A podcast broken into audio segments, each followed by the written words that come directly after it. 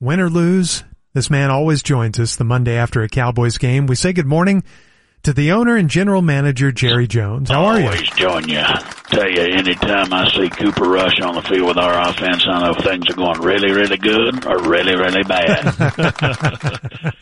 Yesterday it was good. Cowboys. It was good. I tell you, Cowboys. And I just love it. Love it when our team goes out of its way to make sure old Stephen A. Smith has a terrible Monday. Yeah, he's going to have a hard time with this one. I tell you, I'm going to tune in for that. I want to see him with that hound dog face of his looking all sad.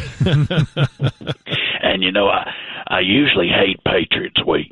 You know, I usually dread Patriots Week when we play them because I'm always nervous. Every time I see that gargoyle in a sweatshirt roaming up and down the other sideline over there. But I didn't see his press conference after the game. Was he pretty pissy with reporters? Yeah, not any more than usual. Yeah, he was not happy, though. Yeah.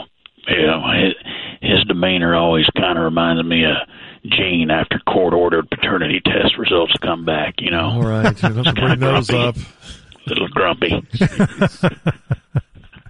But it makes my bar happy, very happy, and to welcome NFL royalty like Bill Belichick to our stadium, and then have us slap the ever-living shiznit out of him. You certainly did that. His biggest loss ever of his NFL career. That's right. Sure that is. And I'm really proud of our team that we really turned it around because, you know, last week's Cardinals loss had me standing on the edge of the Grand Canyon in a Santa outfit with a chef's knife at my throat, and now we're back on top of the world. Yeah. You actually drove up to the Grand Canyon after that game? And well, put on I helicoptered there. And put on the outfit while in the helicopter. But that would have been a terrible ending. But a 35-point margin of victory. Victory. Right. I mean, I'm very proud of that. That's more like it. That's what I like to see. That's the kind of Cowboys game that I feel good about getting drunk to. And out San Francisco week, we were talking earlier, it's like flashbacks to the 90s. Now. It is. It's very much flashbacks to the 90s. 90s. Yeah. But in this case, I think. You know what I think was the difference this week? Huh? I think my pregame pep talk in the locker room is what did it. That's where I tried to get them motivated. I threatened all their families, and I think that really motivated the team. Oh, gosh.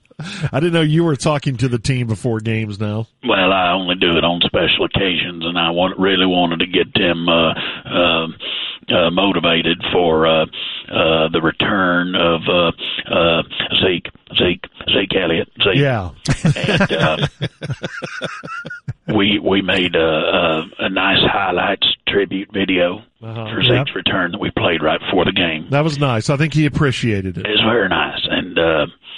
And of course, I had them edit out a few things like his personal conduct suspension, his booby grabbing at St. Paddy's Day Parade, and that holdout for his ridiculous contract that forced me to empty out my hush money account.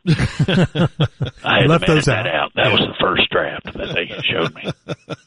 But, you know, this game is over. This game is over, right. And we need to focus on the future. And I have a rule. I have a rule that you can only celebrate a victory for 2 weeks, and then you have to move on. And it's supposed to be 24 hours? So I'm going to start focusing on the 49ers a week after that game's been played. Okay. But we're very pleased, and we have a lot of positivity going into that game, and I just really want to congratulate. Really want to congratulate Coach Mike McCarthy, indeed, on this victory, you know, because he's really pulled this offense together, and I'm just really appreciative of that. So let's get ready for the San Francisco 49ers. 49ers. There we go. 49ers, that's right. And we're going to go Cowboys. Go Cowboys. All right, we'll see you. There goes Jarrah.